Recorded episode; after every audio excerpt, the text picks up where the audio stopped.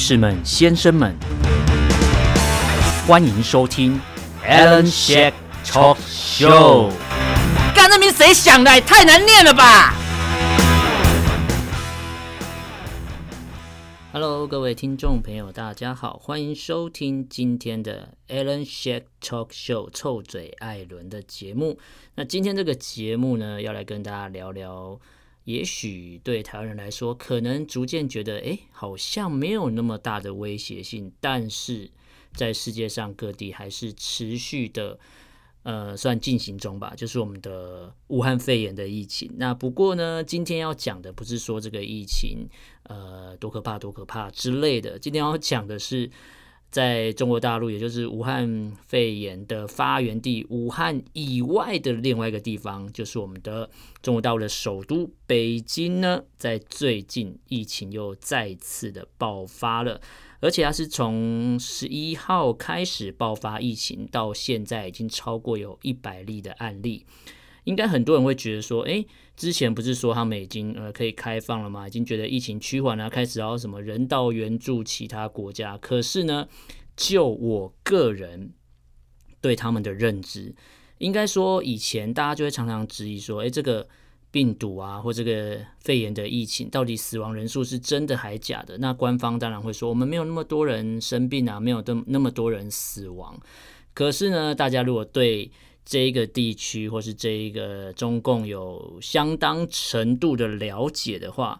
基本上呢，那些死亡人数，我个人觉得绝对不是真的，一定是比死亡人数再更高。因为呢，之前蛮多一些影片，大家如果网络上看到有一些影片流传出来，在那些人流传出这些影片，那些人还没被抓之前，或是这频道没被 ban 掉之前呢，其实很多的影片都在在的显示，呃，其实他们很多人还来不及到医院去就诊看病，确认自己是不是生病的时候，就因为可能啊，只能说可能就是你是这个肺炎疫情的关系，你就已经呃，死亡了。但是他们在统计这些数字的时候啊，他们是要统计，就是说你必须要在医院就诊，确诊你是这个案例之后，在医院死亡的，你才算是死于武汉肺炎疫情的这个死亡案例的数字哦。那大家可以去想一个问题：中国大陆的幅员这么大，不管是一线、二线、三线城市，这么多沿海内地的 这, 这么多城市，有多少城乡医疗资源的差距？也许这差距是台湾的，我们身在台湾的我们是无法想象的，因为台湾有呃，就是引以为傲嘛，就是全世界唯一的可能是全民健保，就大家非常的受惠于这个政策。虽然说每个月可能要缴蛮多钱的，但是我是觉得缴这些钱OK 啦，因为有一天一定用得到，而且就算我没用到，把这些医疗资源让需要的人用到，包含一些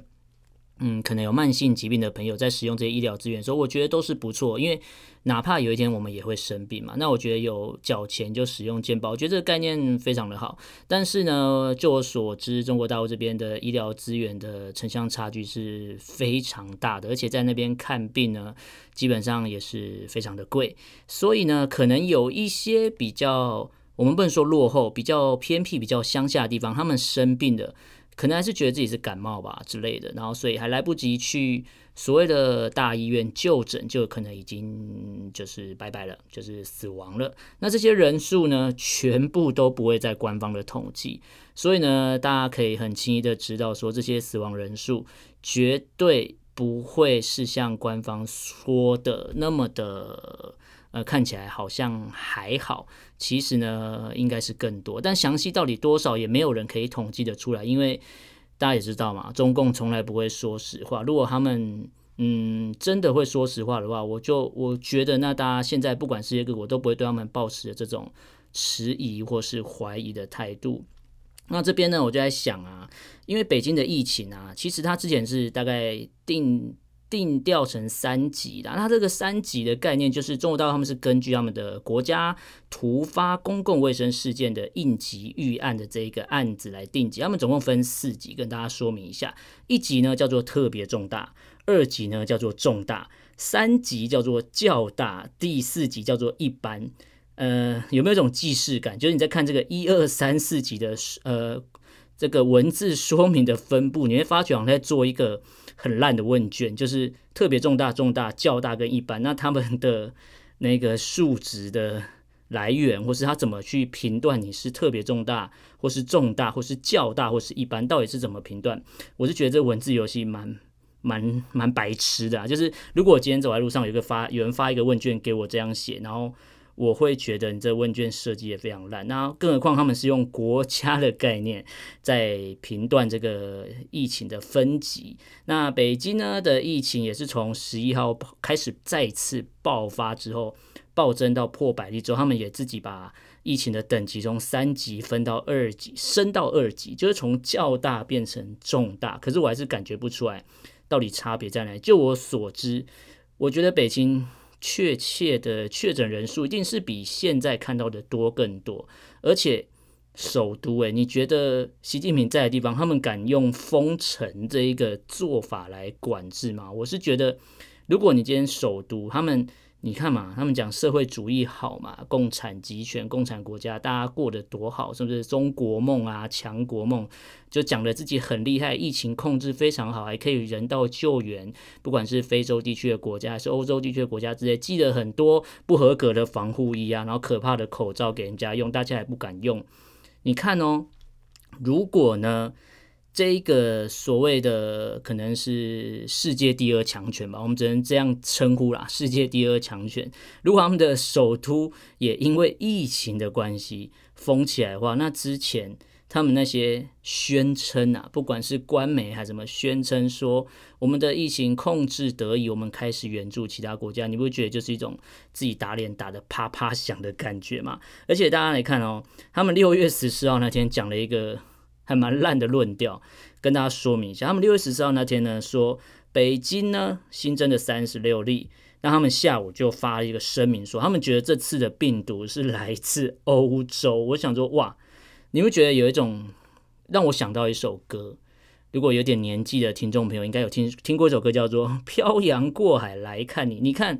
这时候世界各国。还有飞机会在那边飞吗？大家不是入境都会有一堆一大堆的限制的政策。那你看北京一定也会有限制的政策。那为什么你会说病毒是来自欧洲？我就觉得，所以这这个病毒是会呃，所以专门锁定华人来攻击嘛？还是说他们是透过什么？呃，以前是讲一带一路，现在可能叫一带一路，就是。你不管是海上或路上的呃丝绸之路来透过这个，难道说这病毒会骑骆驼嘛？然后会从欧洲，然后跨过这个丝绸之路来到亚洲区域来特别感染？其实讲白一点呢、啊，我觉得病毒从哪边发源，应该大家扪心自问应该都知道是来自于哪里。那这边也不用再特别。呃，要多做辩解，帮人家多做辩解。我个人认为呢，当初会叫武汉肺炎，不就是从那边来嘛？那你既然知道病毒发源、发基、发源在哪里，那你就好好控制住。那你当初不控制住，让它在那边扩散，包含之前也有人说，武汉呢有很多人。可能是无症状患者，在还没管制之前都已经四四散了，就是鸟兽散，跑到世界各地或跑到中国大陆的各个省份去。那这些人你也掌握不到。那当你开始有管制的手段的时候，这些人已经不知道跑到哪里去，那病毒可能已经扩散。那你当然要对外宣称说我们病毒控制得宜的话，就是我都不要统计嘛，我都不要算这些数字，然后我每天都虚报一点数字啊，有增有减，然后有人痊愈，有人死亡，反正那个比例算好，让人家感觉还好嘛。你看十三亿人口，那死个几千人好像还好。但是呢，我觉得如果在玩文字游戏的话，大家一定玩不过中共嘛，因为他们光自己的财政问题都可以用作假的做到，就是完全可能不知道自己到底现在国家的外汇存底啊，或者说国家经济发展各个省份到底是，你看包含之前贪污可以贪好几亿人民币，藏在家里，不管是书柜啊，然后墙壁埋在墙壁里面，你看可以贪污贪好几亿，既然会呃政府官员可以贪这么多钱，然后你既然你看一个政府官员一个月薪水不就可能就一般的生活水准，那他们的呃说法就是生活水平嘛。那你看一般政府官员薪水可能就是你无法发大财，但是你也饿不死，就是可以养活你的生活。正常来讲，公务员的薪水应该是这样，除非你很会投资，可是投资又很奇怪，你不是一个社会主义共产主义的国家，你怎么会给给你的公务员或者给你的民众开放投资呢？所以基本上本质上你就是打着中国特色社会主义的资本主义国家，只是你不愿意承认。如果像你当初讲的呃，我们社会主义好啊，社会主义棒的话，那你应该是在以前传统那个什么人民公社啊，大家赚多少钱，大家一起出去工作，一起回来在同一个地方吃饭才对，你也不会产生现在所谓的贫富悬殊啊，贫富差距这么的大。那你看哦，现在又说这个病毒来自欧洲，可是我个人觉得，你既然大家都知道叫武汉肺炎，那虽然最后有一个嗯，对，就是世界卫生组织的某一个我也不想提起他的名字的人说我们要证明这个病毒它叫 COVID 十九， 就是、呃、把武汉肺炎改也算证明嘛，给它一个听起来好像还、呃、蛮, 蛮难念的 COVID 十九 这个名字。但我觉得啊，北京的疫情啊呵呵在十一号在爆发之后，我就觉得可以称为武汉肺炎 二点零， 所以 COVID 十九 应该就可以进化成 COVID 二十， 就是十九变二十了。而且我觉得蛮妙的哦，正常来讲北京就是首都嘛，那也是习近平的所在之地，那你怎么会嗯，让这种疫情在爆发呢？或者说你怎么会让这种数字曝光呢？还让还可以上媒体的版面，不管是微博在哪边疯传，或是媒体报章杂志这样写，这样就让我想到一个问题，就是是不是有人觉得习近平做得不好啊？虽然说他本来就没做得多好，但是一定有人盲从嘛。但我觉得是不是真的有人觉得他做得不好，所以想要用这种东西来让大家知道说，哎，你的政权的稳定度不足咯，你会受到质疑，底下人可能会反抗，会觊觎你的权利，想要跟你嗯篡位之类的。正常来讲，就我们对中共的认知，你在北京首都的部分，你应该就是不管怎样永远都是很美好的嘛，包含之前不管开什么会都会有一个名称叫做北京蓝。如果大家有在关注啊，北京蓝是什么意思，就是因为你知道工业的地方总是会有非常多的呃，就是污染嘛，所以你的呃，不管是天空的颜色，可能就会是黄黄的嘛，雾霾非常的严重。那北京蓝是什么意思呢？北京蓝的意思就是说，呃，因为我们要开会，所以呢，工厂全部都给我停工，所有人都待在家里，不要乱跑，没有车，那天空呢就会呈现一片非常漂亮的蓝色，所以才叫北京蓝。那你看哦，他们在这种东西的控管上可以做得这么的彻底，那为什么你会在疫情的数字上或是疫情的管控上会出现诶让人家看到诶你北京确诊的案例破百，这是不是有问题？是不是有人想要让习大大不开心？而且跟大家讲一个 蛮, 蛮妙的东西啊，六月十五号啊，就是我们的中共总书记习近平的六十七岁生日。那你看哦，他们在各种的媒体上啊，就说什么呃，不管是中央党校啊，就会讲说什么呃，习思想是二十一世纪的马克思主义，并说啊，任何力量都阻挡不了中国特色社会主义的发展壮大。我觉得他们蛮好笑，就什么东西都要冠上中国特色，然后我就觉得像我个人啊，就是一个重度的游戏玩家，那现在就有这种中国特色的动物声友会，中国特色的 PlayStation， 就是 PlayStation 的 Network， 就是你自己关起门来自己在里面连线，就是人家俗称的网内互打。如果你有在玩 Steam 版的游戏也知道，检举到哇，大家觉得现在 Steam 上面哇一片祥和，再也不会看到所谓的支那的奇怪语言，因为呢他们要玩要买 V P N 要翻墙。我是觉得如果连玩一个娱乐性质的游戏你都要透过翻墙的话，我觉得嗯这国家其实蛮变态的，就是你为什么要管人家管这么多，其实有点不太懂。那你看哦，像我刚才提到六月十五号是中共总书记习近平的六十七岁的生日，那中央党校也说了，他是呢二十一世纪的马克思主义，并说任何力量呢都阻挡不了中国特色社会主义的发展壮大。那很多官媒啊也纷纷的写了，不管是微信的公众号啊，也说什么呃以前呢共产党呢就是马克思、恩格斯这些学说，是十九世纪的马克思主义、列宁主义、毛泽东思想，还有邓小平的理论呢，就是中国特色社会主义的理论，可以说是二十世纪哦。等于说你看以前的马克思跟恩格斯是十九世纪，那邓小平、毛泽东就是二十世纪。那你看哦，习近平是新时代中国特色社会主义，可以称为是二十一世纪的马克思主义。我觉得这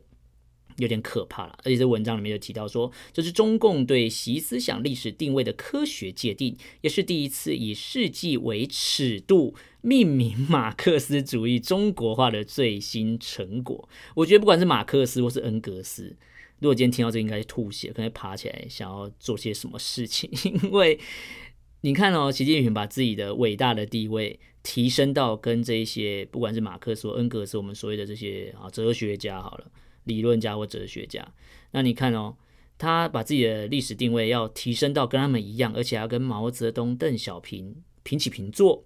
我是觉得有一天可能天安门前面的照片，毛泽东会被换掉吧，换成习近平，因为我是觉得自从他解除任期限制之后，开始做了各种的事情都已经超乎我们正常人常理可以判断跟想象的。因为呢，一个正常的国家啦，当然我会觉得它不是国家，它只是一个政权，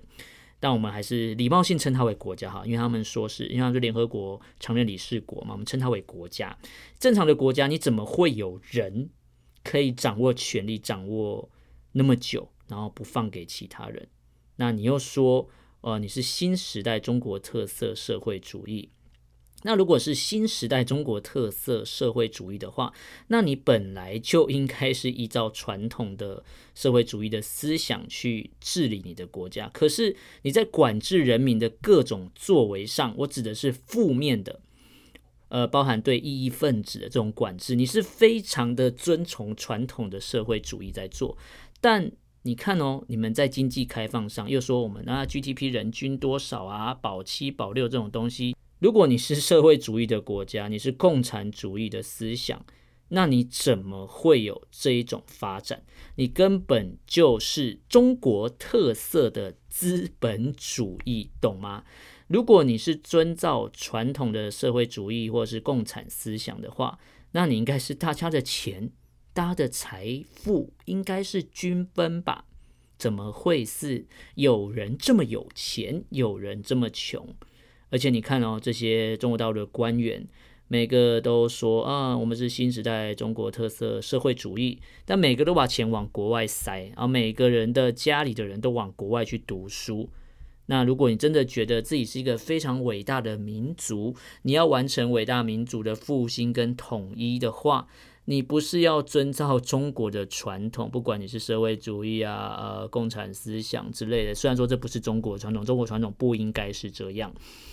那而且中华文化传统最完整的保留就在台湾，但他们不愿意承认嘛，他们觉得、哦、台湾是中国的一个省份，是台湾，哎，中国，台湾是中国的一个部分。我觉得他们这些人在每次在讲这些话的时候，就是呃非常的恶心，因为我觉得当你们在呵呵不管那些撰稿人或是出来的发言人在讲这些话的时候，都不会觉得说讲完之后觉得自己蛮丢脸，在讲一个不是事实的事实，你要把谎话变成真话。所以呢，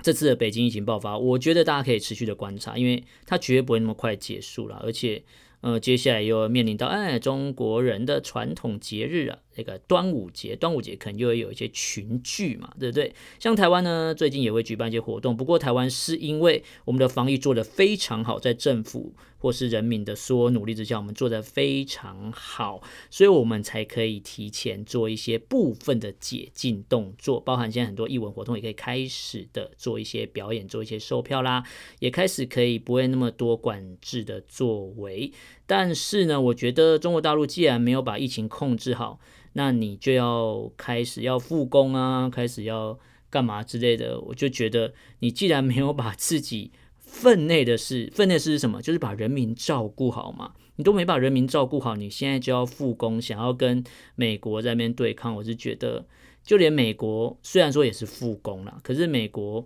至少他们还是要顾虑到人民的，不管是感受啊，或是医疗的照顾。但是中国大陆就是干脆，哦，我都不管了，你这些数据我就随便报，反正我随便报，你们随便信嘛，反正世界卫生组织也是，你知道，几乎都是谁出钱多谁就讲话大声嘛。所以我觉得现在呢，身为台湾的我们啊、呃，台湾人啊，或是香港的朋友，或是现在正在听节目的朋友，不管是身在世界各地的何方，大家呢面对我们俗称的后疫情时代，我们还是要注意个人的卫生保健。那当然啦、啊，北京的 这, 这次的疫情爆发，大家还是可以持续的关注，因为我觉得这个数字呢会连续这么多天的两位数成长，代表那只是因为被官方统计出来可以这样哦，那如果没有统计到，是不是更多？这个我也不方便多说什么，因为我怎么知道他们会不会又谎报数字呢？而且谎报数字对他们来讲是呃稀松平常的事嘛，我们大家也都知道了。所以呢，今天的节目呢，就跟大家算简单的聊一下啦，就是我个人，这我我必须要重复哦，这都是我个人，就是臭嘴艾伦的个人的一些观点。那最后呢，我们还是要祝福习大大生日快乐，六十七岁生日快乐哦。那我知道北京这次也为了要准备他的生日呢，就是准备了这个疫情爆发来当做代替烟火嘛，疫情爆发代替烟火来庆祝习大大的六十七岁生日。那我也希望呢，在明年六十八岁生日的时候呢，希望呢习大大还可以在这个位置坐得非常的安稳啊。哦，如果可以做得安稳的话，当然代表哦，他管制的不错。我只我说的是管制哦，不是把人民照顾好，是管制人民，管制的不错。那接下来就让我们继续看下去，北京呢针对这次的疫情到底可以怎么做？到底呢可以处理到什么程度？就让我们拭目以待喽。那以上呢，臭嘴艾伦的节目呢，主要都是在 SoundCloud 平台上面做 hosting 的动作，同时呢，我也在另外三个平台上架，包含 First Story、SoundCloud and Spotify 这些平台。大家看平常你习惯使用哪些平台去收听都是可以的。